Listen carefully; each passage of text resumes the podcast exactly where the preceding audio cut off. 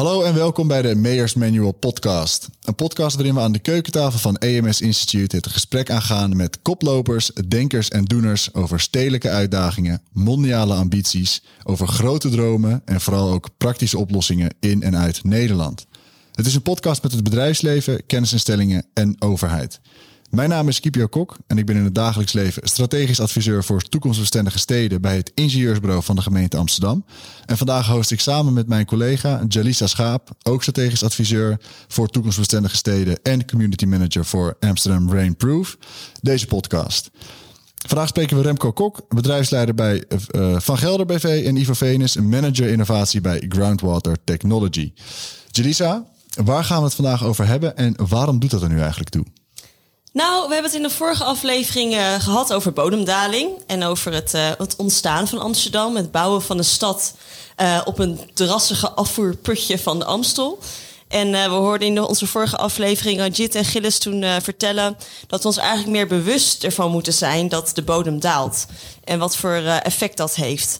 En ook dat de steden moeten blijven ophogen, zodat eigenlijk het maaiveld op dezelfde hoogte blijft, maar dat de oorspronkelijke bestrating eigenlijk soms zelfs twee meter lager ligt. Maar er kwam ook aan bod dat de uitdagingen eigenlijk steeds groter worden. Dus dat er steeds uh, een zwaardere belasting op, uh, op, de, op de bodem komt, van onder andere elektrische auto's. Uh, toenemende droogte, fluctuerende grondwaterstanden. En ook dat de buitengebieden eigenlijk steeds verder zakken doordat de, door de oxidatie van het veen.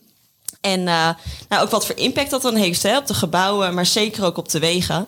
En vandaag zullen we met onze gasten in op juist uh, de oplossingen. Dus hoe kunnen we omgaan met die bodemdaling? Hoe gaan we om met slappe bodems?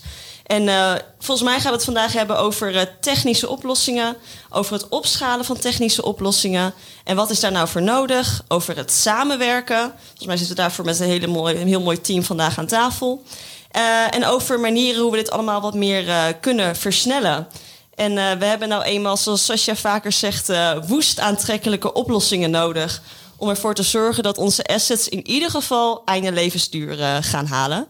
Dus eigenlijk mijn eerste vraag aan jou, Ivo. Ten eerste stel je even voor, maar ook zeker. we hebben het vandaag ook over slappe bodems en over bodemdaling.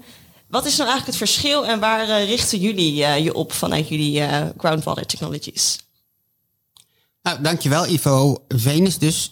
Um, om even bij het begin te beginnen. Ik ben al 30 jaar bezig met het saneren van chemisch verontreinigde bodem. Dus allerlei chemische troep uit de industrie en andere menselijke activiteiten in de bodem die er dan weer uitgehaald moeten worden. Dat doen we al heel lang door de bodembacteriën die van nature in de bodem altijd zitten, die verontreiniging op te laten eten. En in de loop van die 30 jaar hebben we geleerd dat die bodembeestjes ontzettend slim zijn in van alles en nog wat kunnen doen. Het gaat er alleen maar om, je moet ze een beetje stimuleren om het goede te doen. En een aantal jaren geleden erop gekomen dat je ze niet alleen kan gebruiken om verontreiniging op te eten, maar je kan ze ook gebruiken om cement te maken of om gasbelletjes te maken in de bodem misschien nog heel veel meer. Maar we gaan nu een beetje inzoomen op het maken van cement en het maken van gasbelletjes. Als je ze maar goed kietelt, doen ze precies wat je wil. Het zijn net hele kleine hondjes. Als je ze goed traint, luisteren ze naar de baas. Als je ze niet traint, luisteren ze niet naar de baas. Nou, daar ben ik dus al een hele tijd mee bezig. Het bedrijf Groundwater Technology is dus in oorsprong gericht op het saneren van bodem zonder te graven, dus processen in de bodem zelf.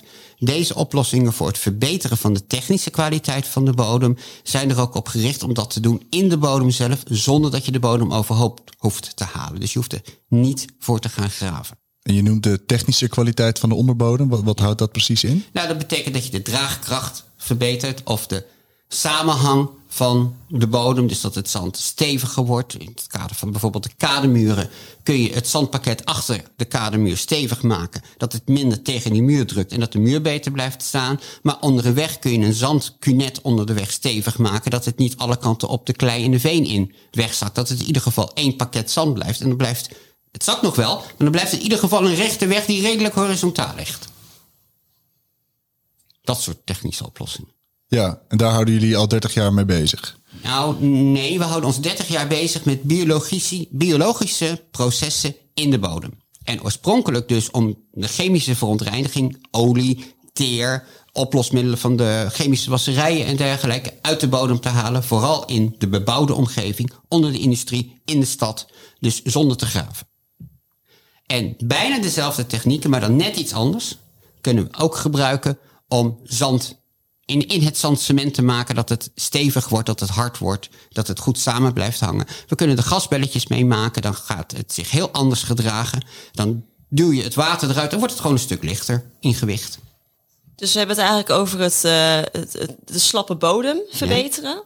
En als we het hebben over bodemdaling, is dat dan hetzelfde waar we het over hebben? Of, of is ja, bodemdaling als iets anders? Nou, het verstevigen van de bodem doet op zich niks tegen de bodemdaling. Het maken van gasbelletjes wel, want een van de dingen die in de bodem zit is water. En water is best wel redelijk zwaar. Als je het water vervangt door gasbelletjes, wordt het gewoon een stuk lichter. Een kubieke meter zand zit 330 liter water in. Als je dat voor de helft vervangt door gasbelletjes, ben je dus 160 kilo kwijt per kubieke meter. En er zitten best wel veel kubieke meters onder de weg. ja, ja. En uh, Remco, jij hebt een wat andere blik, denk ik, vanuit Van Gelder.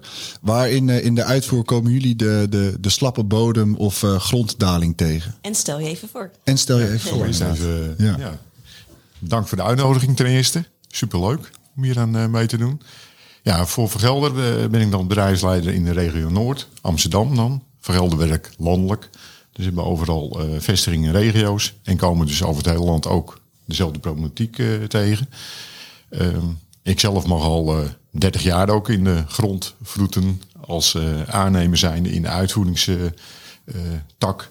zeg maar, het realiseren van de producten. En we zien dat onze ja, opdrachten eigenlijk wel verschuiven van alleen maar aannemer zijn. Het doen wat een ander bedenkt voor jou. zijn we nu meer eigenlijk ook mede ja, regisseur eigenlijk van de buitenruimte. Zo zien we onszelf ook. Dus we denken mee in innovatieve oplossingen. En we doen veel aan ja, partnerships. Dus ook zoeken naar partijen die komen met, net als wat Ivo doet, met andere oplossingen. Anders dan standaard. Want ik denk dat de weg- en waterbouw toch wel een beetje uh, ja, vast zat de laatste jaren in zo doen we het traditioneel. Hè, dit zijn onze kaders, dit zijn onze eisen. Amsterdam heeft er ook nog wel iets van. Maar de laatste twee jaar, drie jaar zijn we echt bezig met elkaar, denk ik, in de branche om te kijken. Het moet anders, het kan anders. En dat is gewoon super gaaf om daar een aandeel in uh, te mogen leveren. Als persoon zijnde, maar ook als bedrijf zijnde. Ja, we kunnen ons uh, ei er nu goed in kwijt. Door op onderzoek te gaan. Samen met uh, kennispartners. nou ja, om die verdieping te maken en die oplossingen te vinden. Dus dat is uh, zeg maar mijn uh, rol in hoe ik het uh, tegenaan kijk. Dus op zoek naar nieuwe oplossingen. Ehm, wij komen in de stad Amsterdam zeker die uitdaging tegen. We zijn bezig in het Westhavengebied. Ligt natuurlijk op de Oergeul. grote settingen is 40, 60 centimeter is de basisweg gezakt. Dus aan ons ook de vraag gesteld van hoe kunnen we weer de weg ja, op hoogte brengen. Maar dan wel nou ja, toekomstbestendig dat hij gewoon 30 jaar op die goede hoogte blijft liggen. Dat doen we ook in Landelijk Noord. Het buitengebied hoort ook bij Amsterdam. Wat ook de burgemeester. Zitten we een heel andere uitdaging. Veengebied, dus weide veengebied. Uh, wat dus zakt, dus met spanningswater. Zitten we ook te kijken naar, uh, ja, wij noemen dat uh, evenwichtsconstructies verzinnen. Dus verzin iets waardoor je de weg omhoog brengt, maar geen gewichttoename. Ja. Om nog even in te zoomen op die, volgens mij is de basisweg Zenneweg waar je het over ja. hebt in het westelijk havengebied.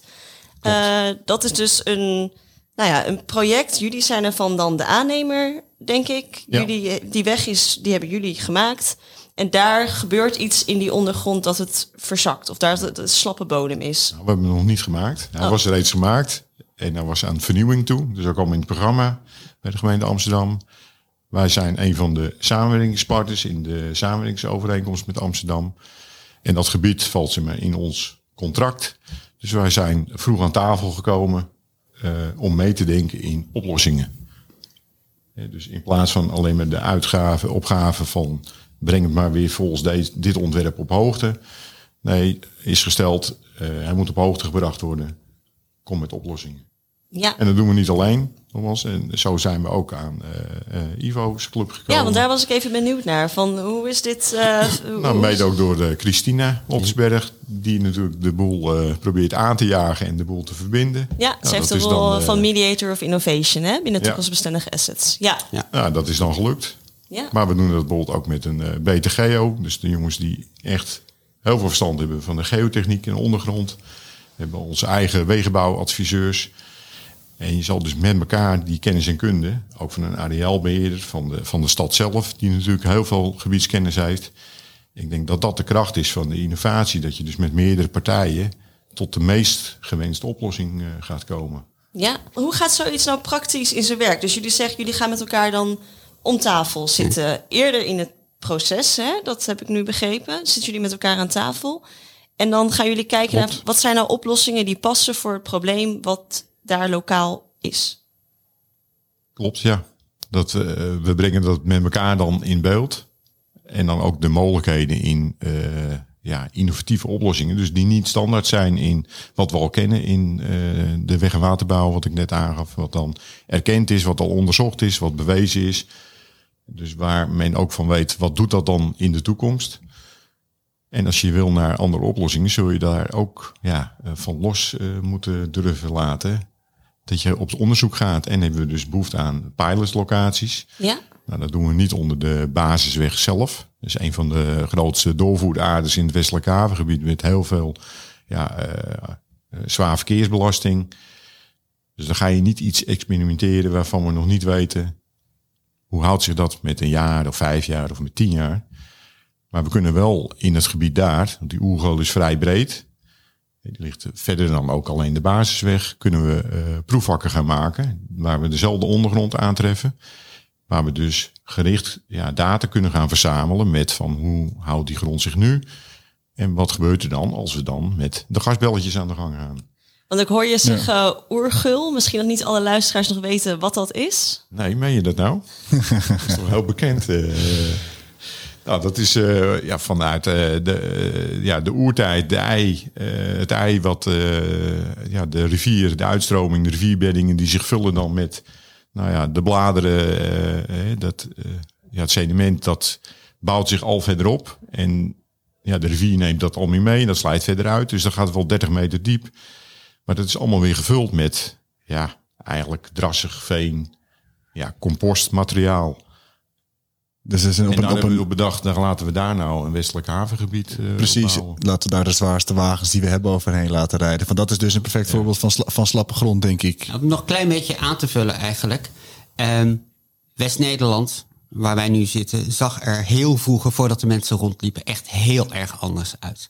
Het was veel meer een soort waddengebied, zoals we nu de Wadden en richting Denemarken kennen. Gebied waar de natuur, de uitstromende rivieren, maar ook de inkomende zee met, met getijden, met stormvloed, eh, soms heel rustig en soms heel gewelddadig, eh, gestromingen, enorme invloed hadden. Dat betekent dat het zand wat er ligt, het slip wat er ligt, iedere keer opgewoeld werd en weer neergelegd werd. Er werden iedere keer nieuwe geulen uitge, eh, uitgesleten door het snelstromende water en dan ergens anders werd dat materiaal weer neergegooid. Zo is er een enorme weerwar ontstaan van geulen, zandbanken, kleiplaten, veenlagen daartussenin. En dat is een ontzettend ingewikkeld proces met, ja, dat, het, als je het op een kaart ziet, is het een weerwar, is het gewoon een zootje. Ja. En Ja.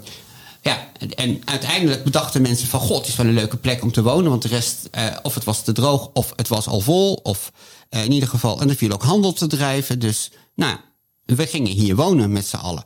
En we maken de natuur wel. Een, een Fransman heeft in het verleden ooit gezegd... dat God de wereld heeft gecreëerd en de Nederlanders Nederland. Eh, en dat gaat voor het westen van Nederland best wel op. En daarbij heeft men zich eigenlijk geen rekening gegeven, rekenschap gegeven van wat er in die ondergrond zit. Dus ja, daar zitten die diepe geulen in, die gevuld zijn met klei. Dat is hele slappe prut. Daar kun je gewoon niet, niet stevig op bouwen. Dat zakt weg. Ja, en, en, we- en welke assets of welke delen van onze gebouwde omgeving raakt dat dan het meest? Want ik kan me voorstellen dat dat niet alleen invloed heeft op wegen, maar misschien ook op de andere delen van de Ja. gebouwde omgeving. Ongeveer alles wat je daar bouwt. Ja, alles wat je bouwt, tenzij je zegt we geven er voldoende geld aan uit om de palen onder te zetten. Eh, want op een meter of 30, 40 diep, hangt er mee vanaf waar, soms 20 meter, kom je gewoon een harde zandlaag tegen. Die heel klein beetje ook wel zakt, maar heel gelijkmatig over het hele gebied. Dus dan heb je geen last van scheef wegzakken. Daar, daar, alle grote gebouwen worden gebouwd op palen die daarin staan, die zakken niet meer. En dat kan. Daar kun je alles op bouwen en het is godschuwelijk duur. Ja. Dus ja, alles wat je bouwt heeft daar last van. Hoe zwaarder, hoe meer last. En wegen is één ding wat er last van heeft. Spoorlijnen en dergelijke hebben er misschien nog wel meer last van. Want ook in de toekomst, de, we zullen meer treinen gaan rijden. Want we hebben steeds meer mensen in Nederland die zich willen verplaatsen. En de wegen zijn vol. Dus we willen geen wegen meer bijbouwen. Althans, niet zoveel wegen meer bijbouwen. Er moet meer ver- treinverkeer over het spoor. We willen niet meer spoorlijnen bouwen. Dus moeten de grotere, zwaardere treinen overheen. Die harde rijden om al die mensen vervoerd te krijgen. Ja, je tekent de problemen, problemen voor de toekomst daarmee wel uit. Want ook dat ligt op die slappe ondergrond. Ehm, kabels en leidingen. Ik bedoel, je ziet een weg en dat ziet eruit als het net nieuw is, als een mooie strakke plak asfalt of baksteen, eh, eh, eh, klinkers of wat dan ook, netjes recht. Maar het is een hele ingewikkelde constructie. Er zit veel meer kennis onder dan dat dunne laagje wat plat aan de bovenkant ligt, waar we overheen rijden. Wat er allemaal aan infrastructuur onder zit. Riolering ook De natuurlijk. die ook niet meer eh, de, goed, de, ja, de eh, riolering en de waterleiding en het gas en een heleboel dataverbindingen, kabels en alles wat ermee te maken heeft. Nou ja, Remco weet er meer van. Maar op het moment dat je iets in de weg wil gaan doen, is dat nog meer werk dan alleen maar een nieuwe plak asfalt eroverheen draaien. Ja. Ja. En Remco, jij zit nu 30 jaar in het vak. Ik kan me voorstellen dat we 20 jaar geleden ook al slappe bodem en bodemdaling hadden. Zeker. Wat waren de problemen die jullie toen eh, tegenkwamen? Hoe pakten jullie dat toen aan? En hoe verschilt dat met de aanpak die er nu is gevonden? Nou, ik denk dat we nog steeds zoekende zijn naar een, eh, een winnende aanpak in deze. Want het is inderdaad een hele ingewikkelde materie. Mede wat werd genoemd, wat er allemaal nog eens onder in de grond zit. Wat soms een oplossing in de weg staat. Omdat er nou eenmaal eh, kabels eh, lopen. Ik denk dat vooral het verschil is dat nu de, de druk is toegenomen in de, het gebruik van de openbare ruimte. Door inderdaad meer mensen, meer verkeer. Dat dat ja, wezenlijk, eh, dat is heel snel gegaan in die, in die 30 jaar. Dat is harder gegroeid dan dat we hadden berekend en hadden voorspeld. En ik denk dat daar ook nog wel de grootste kans nu is voor ons allen om. Hè, we kunnen nu veel meer en beter data verzamelen. Om beter die predictie te doen in wat doet dan een gebied met een bepaalde oplossing. Of welke oplossing kan er wel of niet. En dan kan je ook gerichter keuzes maken, ook als beheerder. En waar ga ik mijn centjes aan uitgeven? Want dat je de centjes aan uit moet geven, dat is wel zeker. Dus eh, de uitspraak net van, ja, we hebben geen wetenschap van dat die grond zakt. Ik denk dat ze dat in 1500, 1600 ook al wisten. Is in de vorige podcast ook al besproken. Dat werd gewoon geaccepteerd. En er werd op geïnvesteerd, want we bouwen gewoon een nieuw huis. Maken de terp wat hoger. Alleen die uitgaven in verhouding is natuurlijk nu vele malen groter. Omdat je, nou, de metropool Amsterdam, dat vraagt nogal wat. Maar het is onomkomelijk. Dat is gewoon economisch belang nog steeds. Dat was in de 17e eeuw, maar dat is nu nog steeds. Om te zorgen dat we blijven draaien met z'n allen. Dus welke keuzes gaan we maken daarin? Dus meer onderzoek, gerichter in eh, nou ja, de geotechnische ondergrond, de geschiedenis van de grond eigenlijk. Eh, we hebben heel veel getallen ook uit satellieten van data. eh, waar we mee bodemdaling, ook al met ja, wat stukje automatische intelligentie kan je aan koppelen aan geotechnische informatie, kan je wel voorspellingen doen die meer gerichter zijn en nauwkeuriger zijn dan dat we in het verleden gedaan hebben. Gewoon omdat we verder zijn in technieken. Ja. Dus voor een werden geotechnische berekeningen gewoon met een marge genomen om zeker te zijn dat je voldoet aan de verwachting over 30 jaar. Terwijl er misschien wel helemaal niet eh 40 centimeter extra opgehoogd hoeft te worden. Maar dat kwam gewoon uit de berekeningen, die was vrij tra- traditioneel. En dat kunnen we denk ik nu veel beter. Het kan nog een stap verder. Maar dan komen we weer in van wat gaan we dan zo direct vragen aan de stad. Hè, wat kunnen we daarin doen om eh, die stap te maken erin? Ja. Ik was nog even benieuwd, want je had het over de, de beetje de labversie van de proef. In ieder geval de, de, de proef bij eh, Basisweg Zenneweg. Dat je zegt van we hebben dan een aantal locaties die we dan nemen om uit te testen wat zo'n Groundwater Technologies product. Hoe noem ik het? Een product? Noem ik het een Jij mag het product, noemen, ja. ik noem, noem het zelf liever een oplossing. Een oplossing. Wat? Ja. De puppies, wat de, pup, de, de bacteriepuppies kunnen doen. Eh, kan je daar iets meer over vertellen? Want daar ben ik nog wel eh, benieuwd naar. In de zin van Hoe gaat zoiets te werk? Wat, wat is zo'n labproef? Hoe- Wat? Nou, het is niet in het lab. We willen het echt buiten eh, doen. Op Ja. een soortgelijke ondergrond vergelijkbaar met waar die openbare weg ligt. Zodat we daar ook het kunnen simuleren. Wat is het gewicht van de weg en het gebruik daarop. Dat gaan we nabootsen en daar gaan we die ondergrond mee belasten. Waar dan het, de oplossing van IVO in zit. Vergelijken met dezelfde ondergrond belasten waar het niet in zit. En dan kan je zien hoe gedraagt zich dat. En geeft het inderdaad die verbetering. En je kan ook een soort versnelling in tijd dan simuleren. Door een zwaardere belasting erop te zetten. Nou, en daar is gewoon behoefte aan. Om dan te kijken, wat doet het dan die ondergrond? En dan kunnen wij daar ook weer als wegenbouwer. Hè, wij zijn verantwoordelijk voor die laag die daar bovenop komt. Eh, alles wat wij maken moeten we garantie opgeven. Willen we ook graag doen. Dus wij willen ook graag weten, eh, ja, hoe gedraagt zich dat? En kunnen we daar weer een hele goede weg op bouwen? Ja. Nou, en daar, ja, nogmaals, daar is die behoefte naar om daar- daarmee aan de slag te gaan met elkaar. Dus dan hebben we grond nodig. Grond is weer van de eigenaar van het Westhavengebied, niet de gemeente Amsterdam. Indirect wellicht wel, maar nou, er zijn weer eh, wat andere beheerders met andere belangen. En dat maakt het wel lastig om dan aan zo'n stukje pilotgrond eigenlijk te komen. En dat is waar we nu, eh, ja, wat nu de status is. Dat we eigenlijk eh, afhankelijk zijn nog van de toestemming om een stukje grond te mogen gebruiken voor dit onderzoek. Maar je zegt nu dat het oplossing van Ivo is. Nou, ik denk er heel graag in mee. Eh, meer groundwater technology dan Ivo. Al ligt dat in mijn persoonlijk gevoel heel dicht bij elkaar. Eh, maar we bedenken het niet alleen. Wij werken al heel lang samen met wetenschappelijke instituten. En wij willen heel graag als bedrijf een van de eerste zijn die nieuwe kennis uit, nou, zo noem ik het zelf, de kraamkamer van de wetenschap haalt en naar, als een van de eerste naar de markt brengt. Dus we bedenken het niet echt zelf, daar heb je wetenschappelijk onderzoek voor nodig. Dat is echt fundamenteel onderzoek voor de fundamentele processen die erachter zitten. Maar dat is niet praktisch toepasbaar. En wij proberen het praktisch toepasbaar te maken, praktisch toe te gaan passen in een eerste live full-scale toepassing. En dat doen we graag samen met innovatief ingestelde opdrachtgevers, want je hebt toch iemand nodig. Het kost heel veel geld. Je hebt iemand nodig die uh, een probleem heeft waar dit een oplossing voor is. Want een fantastische oplossing zonder probleem is leuk, maar heb je niks aan. Uh, dus je hebt op, opdrachtgever nodig die graag wil investeren in het vinden van oplossingen waar nog geen goede, voor, problemen waar nog geen goede oplossingen voor zijn. En we werken graag samen met de wetenschap, die de wetenschappelijke kennis kan leveren die nodig is om dat allemaal bij elkaar te brengen. En zo kom je bij het triple helix model, waarbij je dus de opdrachtgever, de publieke zaak, de gemeente Amsterdam in dit geval, en het bedrijfsleven van Gelder, Groundwater Technology, misschien nog andere partners erbij, en de wetenschap bij elkaar brengt om er een goed geheel van te maken, waarbij je van tevoren goed nadenkt hoe je het gaat doen. Probeert rekening te houden met de onzekerheden die bij een eerste pilot er altijd in zitten.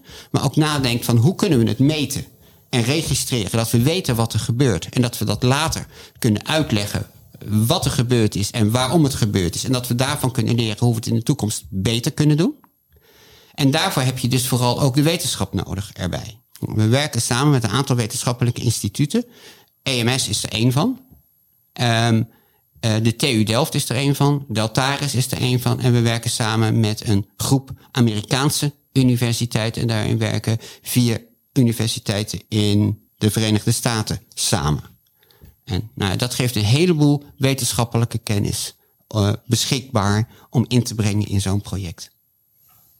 Je beschrijft mooi de keten, de, eigenlijk de keten van de maturity van een, van een oplossing, van, van wetenschap naar praktijk. Uh, volgens mij hebben jullie beide daar veel ervaring mee. Maar Ivo, als ik dan bij jou mag beginnen. Wat zijn lessen die jij uit jouw ervaring kan trekken?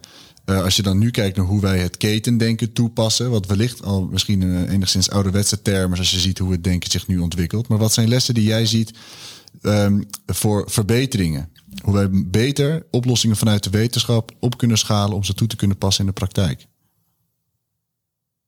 Je hebt uh, allereerst een, een, een opdrachtgever nodig die het lef heeft om daarin te durven investeren. En zeker voor publieke opdrachtgevers is dat vaak een enorme stap. Want je geeft geld uit aan iets waarbij het onzeker is of er een voor jouw positieve uitkomst uitkomt. Er komt altijd iets uit. Ja. En als je je realiseert en je ook het draagvlak hebt in je organisatie, dat de conclusie, dit werkt niet, ook een goede conclusie kan zijn, dan heb je al een enorme stap in de goede richting gezet. Er zijn meer opdrachtgevers in de publieke sfeer die er zo over denken. Maar ook een heleboel niet. Die erg traditioneel zijn. Het moet gewoon het traditionele patroon zijn. Ja, en dat werkt innovatie enorm tegen. Ja. Ehm, je moet vooral ook goed met elkaar overleggen en in overleg zijn. En je moet elkaar aandurven spreken op wat doe je nou eigenlijk? Waar ben je nou eigenlijk mee bezig? Wetenschap aanspreken van ja, die wet- wetenschap is leuk, maar het gaat niet in het belang van opdrachtgever om het kleinste detail tot de achtste decimaal achter de komma uit te zoeken. Die kennis hebben we niet nodig. Daar heb je fundamenteel wetenschappelijk, wetenschappelijk onderzoek voor nodig. Dit moet meer praktisch gericht zijn. Wel wetenschappelijk, maar praktisch gericht. Aan de andere kant, laat de wetenschap ook wel in hun waarde. Zij moeten er ook iets zelf aan hebben als wetenschap. Het moet de wetenschap ook verder brengen. Want anders dan heeft de wetenschap er niks aan. En dan krijg je geen goede samenwerking. Goede samenwerking gaat tussen partijen vooral goed als je er met elkaar belang bij hebt dat er iets goeds uitkomt. Dus dat het alle belangen van alle partijen dient.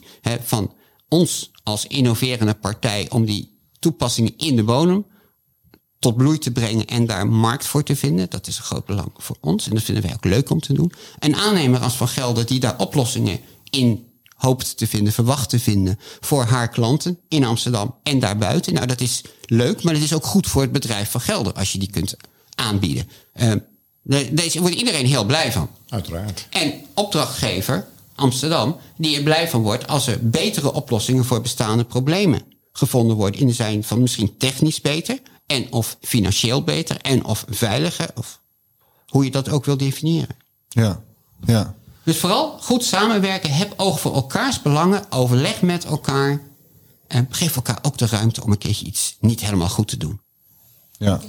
En, en Remco, vanuit uh, jullie ervaring, ik zie uh, Van Gelder, zag ik als een van de eerste met de mooie zeecontainers met de, de zonne, grote zonnepanelen erop. Hè? Ja, ja, dus jullie waren volgens mij een van de eerste die flink aan de slag gingen met het elektrificeren van materieel bijvoorbeeld. Vanuit jouw ervaring, een oplossing die je wellicht vanaf de, vanuit de wetenschap of die nog niet direct klaar is voor de praktijk.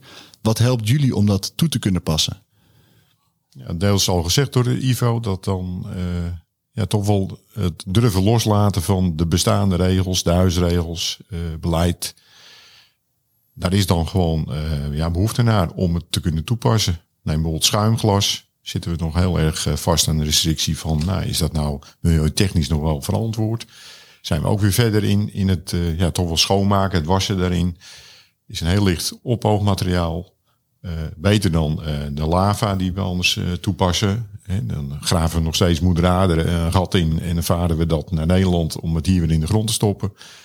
Nou, klinkt niet helemaal duurzaam in mijn beleving. Dus er zijn wel alternatieven voor. Alleen dan merk je dat dan ook door de verdeeldheid in een waterschapbeheerder, een, nou ja, een wegbeheerder. We hebben heel veel loketjes langs te gaan om überhaupt een innovatie los te krijgen en hem uh, toepasbaar te krijgen. Al is het maar in een pilotvorm. Terwijl er wel, denk ik, heel veel ja, goede, innovatieve oplossingen op de plank liggen. Alleen men durft niet uh, te zeggen, nou, ga het maar proberen in mijn areaal. Dus iedereen wil wel die verandering, maar niet in zijn eigen areaal. Niet in waar hij dan verantwoordelijk voor is. Dus bewustwording is daar, denk ik, uh, het grootste goed in uh, dat we met elkaar bewust worden dat het anders moet. Want zoveel tijd hebben we ook weer niet. Hè? Want al die oplossingen die, we, die zijn bijdragen leveren, ook dat bodemdaling, gewoon aan de verduurzaming, de toekomst uh, eigenlijk uh, van het hele areaal waar je het over dan hebt. Het gaat over waterhuishouding, nou, rainproof, alleen maar water onttrekken, waar we nu mee bezig zijn, daar moeten we zeker mee stoppen. Dus we moeten anders na gaan denken over onze waterhuishouding, waar we altijd druk mee bezig waren om alles eruit te pompen, zodat we land konden winnen. Ja, nu moeten we nadenken, hoe kunnen we dat water vasthouden? Nou, dat, uh, Ivo zegt, kunnen we niet alleen, dat moet gezamenlijk uh, gebeuren. Maar dat begint met eerste bewustwording. Hebben we die noodzaak met z'n allen? Nou, volgens mij is dat heel duidelijk, die hebben we. Maar dan moeten er wel wat barrières weg. Ja, en wat meer lef hoor ik je zeggen van ook opdrachtgevers die dan toch die risico's durven nemen, dat je fouten Ja. mag maken. Ja, zeker. Innoveren is ook dat je fouten maakt. En dat je dat dan ook weer accepteert van elkaar. Als je dan ook maar weet van nou, wie pakt hem dan weer op en hoe gaan we het dan weer oplossen. Wordt het nou alleen nog gezegd of wordt het ook echt gedaan op deze manier? Dat we fouten met elkaar mogen maken en dat we. Nou, Amsterdam toont wel zijn leven door, inderdaad. In die samenwerkingsovereenkomst wel ruimte te geven aan wijk af van het traditionele. Kom met innovatieve oplossingen. Wij hebben daar als verhelder ook in uh, het asfalt uh, een hoog circulair deklaagproduct uh, geproduceerd. in het lab voldeed die prima. We hebben het hier mogen toepassen. En buiten blijkt het toch dat het niet helemaal juist is. Nou, dan kan de beheerder zeggen, nou stop er maar mee, wegwezen. Nee, onderzoek het, verklaar het waarom het dan is. Herstelplan geschreven, weer het lab in, nieuwe productie gemaakt. En nu is het wel goed. Ja. Ja. Dat is wel een goed voorbeeld, denk ik, van nou ja, uh, het op die manier samen met de markt dan uh, op te lossen. Want nu hebben we wel een mengsel wat 60% PR heeft in een deklaag, wat gewoon voldoet aan de eisen die de beheerder eraan stelt. Dus Amsterdam is daar heel vooruitstrevend in, uh, vind ja. ik. Maar jullie vertelden ook, jullie zitten natuurlijk gewoon nationaal door het hele land. Hoe krijg je nou andere opdrachtgevers dan ook zover dat ze dit ook meer durven uit te testen, jullie de, de ruimte geven, andere samenwerkingscontracten durven op te stellen. Hoe, hoe gaan we dat met elkaar toch wat meer nationaal ook uh, versnellen? Ja, de olievlek in werking zetten. Ja. Nou, dat, uh, voor mij is dat al uh, in gang gezet. er is heel veel interesse denk ik, van de grotere gemeentes die kijken naar Amsterdam. Komen ook in die mij, samenwerkingscontracten, ja, ja, die sok. Die komen voor mij hier ook heel goed informatie ophalen. Hoe doen jullie dat nu? Utrecht zien we dat al nu in ieder geval gebeuren. Dus ja, ik verwacht wel dat Amsterdam heeft er echt een voorbeeldfunctie in. Uh, dat er naar uh, gekeken wordt en dat dat wordt overgenomen. Maar ook in de oplossingen. Als we hier wat bedenken, dan is dat niet alleen voor Amsterdam natuurlijk. Ja. Dan kan dat ook in Gouda uh, worden toegepast. Graag en, zelfs. Ja. En in hoeverre kunnen jullie dat vanuit een aannemersrol wat meer afdwingen of wat meer ervoor gaan staan met z'n allen van wij willen ook weer andere manieren samenwerken met de opdrachtgever. Dus dat het niet alleen vanuit nou, door de geval uit te stralen en te laten zien uh, Echt die dat het werkt. Gewoon de ja. voorbeeldfuncties, want dat uh, werkt het beste denk ik voor iedereen. Dat je ja. gewoon uh, proven concepts, inspireren. dat is het beste. Ja. ja, maar ook door ja, marktconsultaties, door elkaar echt in de branche te informeren en, en laten zien hè, waar je dan terecht trots op kan zijn, wat je hebt bewerkstelligd met elkaar. Dus daar kunnen we denk ik ook nog iets beter in worden, denk ik, in de branche, in de infra, om iets meer ons te, te etaleren in. Kijk eens wat, wat een fantastisch vak we eigenlijk hebben en wat mooi uh, waar we mee bezig zijn. Want wat mensen kunnen we ook wel weer gebruiken in onze branche om uh, ja. mooi werk uh, te maken. Ja, we hebben een tekort aan veel, waaronder, waaronder mensen. Ja. En als we kijken naar het, het probleem van bodemdaling en, en, en slappe grond, we hebben nu uh, kort in ieder geval even gehad over technieken om dat te verstevigen of om bodemdaling tegen te gaan en de grond zelfs wat op te hogen. Als we kijken naar de schaal van Nederland, hebben we het dan over een uh, niet oneerbiedig bedoeld, maar een labmiddel? Of is het iets dat we overal kunnen toepassen? En is het iets dat op de lange termijn ook een definitieve oplossing biedt? Um, uiteindelijk hebben we het niet over een labmiddel, hebben we het over een structurele een onderdeel van een structurele oplossing. Maar het is niet de wonderolie die alle problemen oplost. Het, het, het is een goede oplossing voor bepaalde problemen. Je mag er niet van verwachten dat je daarmee heel West- en Noord-Nederland optilt, zodanig dat je nergens in het westen van Nederland ooit nog een bodemdalingsissue hebt. Flink wat uh, bacteriën voor nodig. Dan. Ja, nou ja, die, die, die zijn er zat. Maar dan ben je bezig met zoveel in de bodem te stoppen om die processen goed op gang te krijgen. En bovendien, het werkt ook niet altijd in alle bodems even goed. Dus ook daar moet je wel mee uitkijken. Het zal een, goede op, een onderdeel zijn van goede oplossingen die je structureel kunt toepassen, maar wel op de plekken die daarvoor geschikt zijn. En Ja. is niet het hele gebied. Ja. Ehm, Ivo, je, je, hebt het dus als eh, over een oplossing die onderdeel is van een breder scala aan oplossingen. Een, een soort van int- integrale aanpak. Ja. Hoe kunnen we die integrale aanpak opzetten met onze ketenpartners binnen de eigen keten, maar eigenlijk misschien dus breder gezien binnen het gehele ecosysteem waar wij in zitten als opererende organisaties?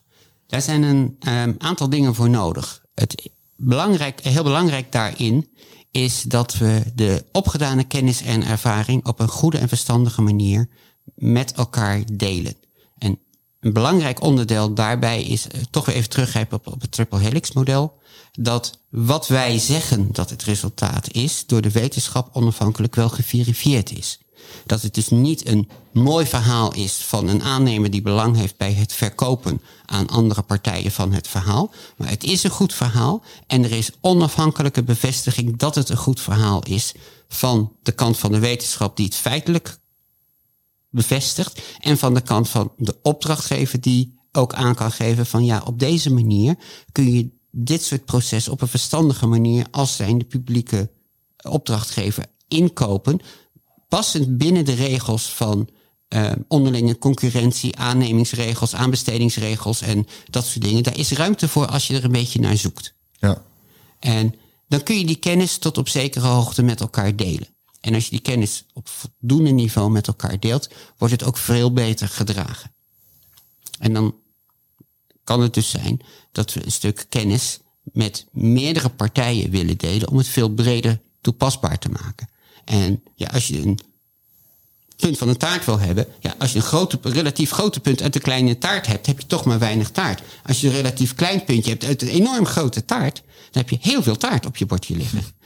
als je het op die manier bekijkt, dan is het delen van de kennis over die oplossing goed voor het geheel, maar het past ook bij je eigen belang. En als je dat met elkaar gelijk kan schakelen, dan, dan gaat het eigenlijk vanzelf goed. Ja.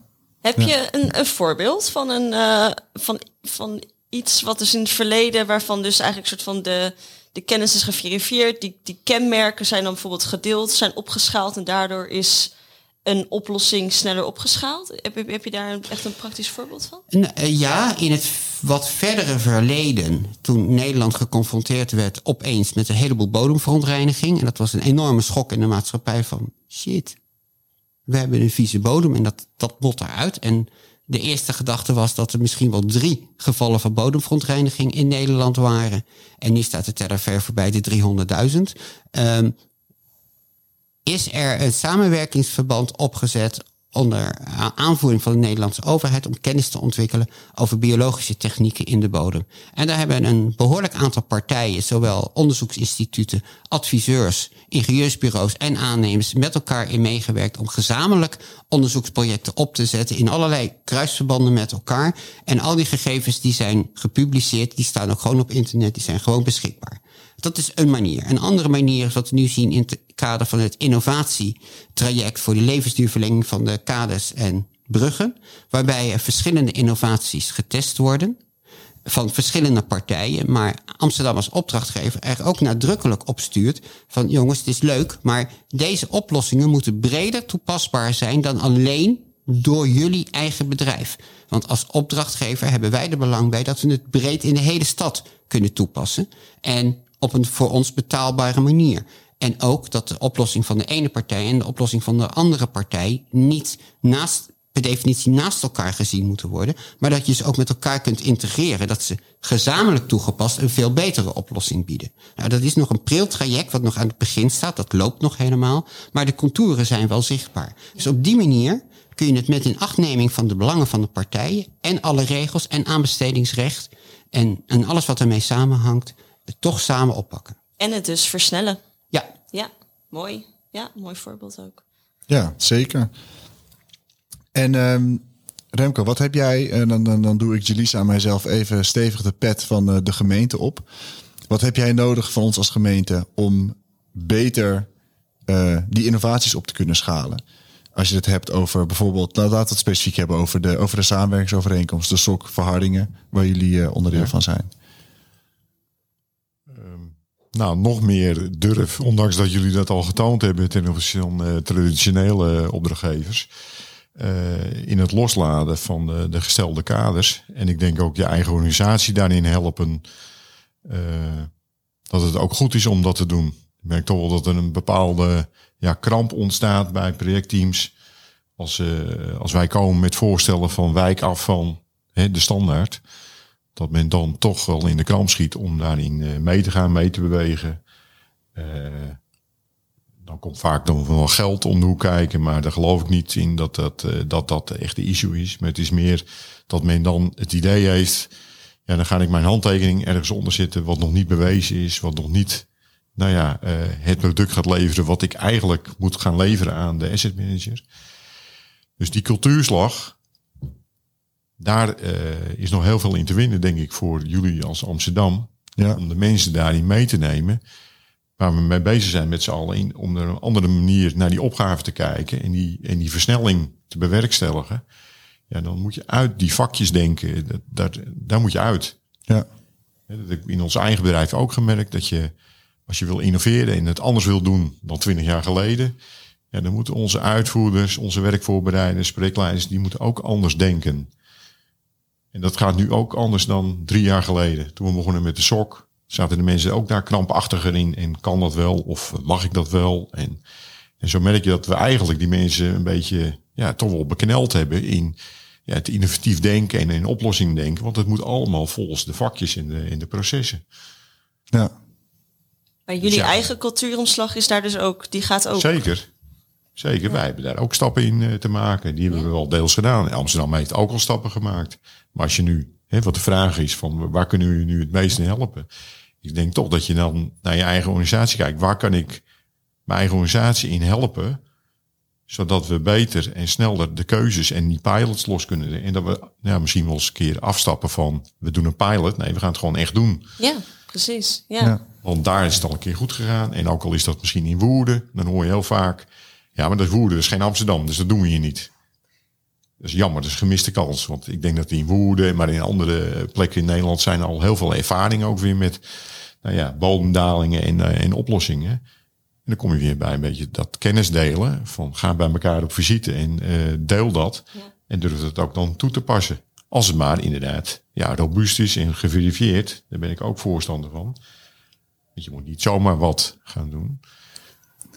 Ja. Maar, ja, maar je zegt dus de- dat risico, dat durven ze dan toch nog niet te nemen. En de ze is dan de opdrachtgever, maar ook de Nou opdrachtnemer. ja, blijkbaar is een, een heel groot verantwoordelijkheidsgevoel bij projectteams. Ja. En dat is heel mooi om te zien. Dat eh, noemen we eigenaarschap. Eh, dat ze zich verantwoordelijk voelen voor het project en het budget en de risico's en de omgeving.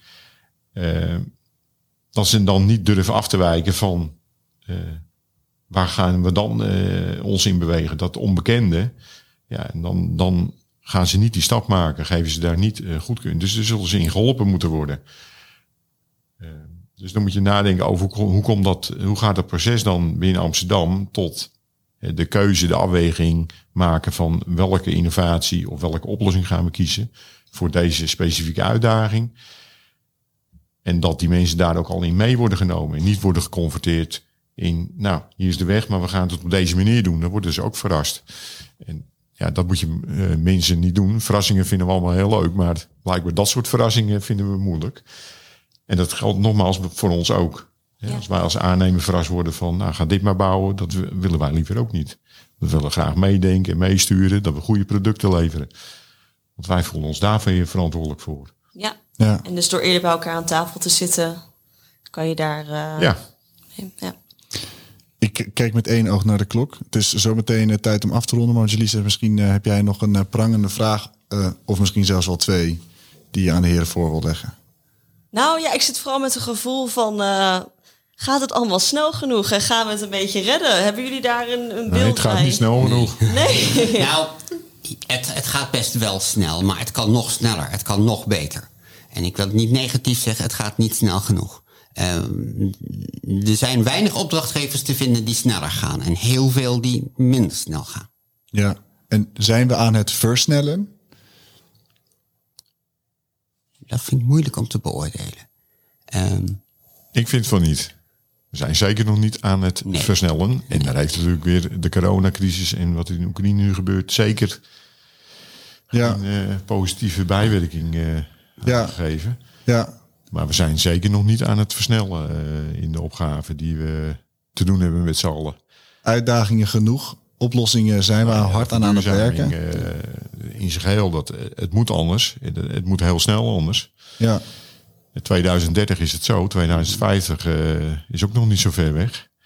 Dus we moeten echt aan de slag met elkaar. Ja. En ook echt dingen gaan doen, hè? dus praktisch maken. Dus niet alleen theoretisch en het eh, een beetje aftasten. Nee, gewoon eh, doen. Ja, nee, Wij zijn ja. Nederlanders doeners. Dus eh, Ja. laten we dat waarmaken. Ja, Remco, je maakt misschien al een mooie, mooie aanzet richting jouw ad- advies voor de burgemeester. Zou ik jou mogen vragen, wat, eh, wat zou jij op het, eh, of in het handboek van de burgemeester willen zetten? Nou, je, eh, ga, ga, eh, regelen dat eh, eh, het orgaan de ruimte krijgt om het te doen. Eh, om dus innovatief en eh, op onderzoek te kunnen gaan en het ook echt toe te passen. En probeer je te sturen op gewoon meer eh, jarenvisie. Niet afhankelijk zijn van, nou, weer een nieuw politiek bestuur. En we gaan weer een beetje de andere kant op. Voor mij, voor die opgave, wat ik net zei, 2030, 2050. Voor mij moet je daar je koers op bepalen. Ja, ja, dus als je dat weet te bewerkstelligen als burgemeester, dan denk ik dat je al eh, een hele goede richting geeft aan waar je naartoe moet. ja. ja duidelijk. We zetten hem bovenaan. Ivo, voor jou, eh, voor jou dezelfde vraag. Ik zag hem al aankomen. Ja. Ehm, ja, mijn belangrijkste advies is eigenlijk eh, die hele ondergrond en ook de zetting van de ondergrond is eigenlijk gewoon een natuurlijk proces. En het natuurlijk proces verloopt als reactie op dingen die wij als mensen doen erbij. Het is dus gewoon een natuurlijke consequentie van alles wat we doen. Accepteer dat.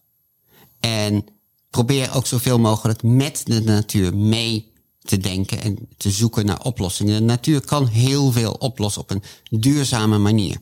Maar dan moet je wel bedenken hoe je dat wil doen en het wel ook de tijd geven om te werken. En als je dat goed inplant en de tijd geeft om te werken, dan moet je er op tijd mee beginnen.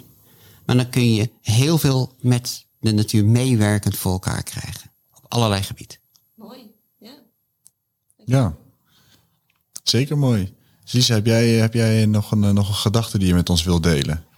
Nou, ik zat even voor mezelf te bedenken, wat heb ik nou vandaag eh, geleerd? Dus eigenlijk dat die ondergrond ook veel meer kan dan dat we misschien in eerste instantie, tenminste dan dat ik wist in eerste instantie. Dat de ondergrond heel belangrijk is. Dat we elkaar nodig hebben, dat we een heel triple helix model nodig hebben. Het belang van de wetenschap, het belang van kennis met elkaar delen, verifiëren. Eh, Durf. Durf, ja, durf, lef van opdrachtgevers, langetermijnvisie. Ik denk dat we met elkaar hele mooie zaken hebben besproken. Ja, ja en, en één ding wat, wat, wat bij mij nog na-echoot is... eh, hè, kijk naar wat je kan leren en, eh, en rekenen, zoals Sascha Bork dat ook ooit in een eerdere aflevering zei... niet alle projecten alleen maar af op kosten en eh, op, eh, op, op planning... maar kijk inderdaad ook van, hé, hey, er is iets misgegaan. Dat is mooi, wat kunnen we daarvan leren? En ehm, ik denk eh, dat wij... Ja. ja, misschien op die noot vandaag de aflevering kunnen, kunnen, kunnen afronden. Ik wil graag onze gasten Remco Kok, Ivo Venus. Dank jullie wel dat jullie erbij waren Ja, vandaag. graag gedaan. Je luisterde naar de Mayors Manual, een podcast van de gemeente Amsterdam, de RVO en AMS Instituut. Waarbij de redactie wordt gedaan door onze studentassistent Lisa Pleit van de opleiding Meet hier bij AMS Instituut. Door Lisa Schaap en door mijzelf. En we bedanken vooral vandaag onze gasten Remco Kok en Ivo Venus. Dank voor jullie komst. En ehm, ook Kenneth Stolp en eh Kenneth Stolp, Kenneth Heijns en Sascha Stolp natuurlijk, onze vaste host. Ook jullie bedankt voor het eh, meedenken bij deze aflevering. Dankjewel, tot de volgende keer. Bye bye.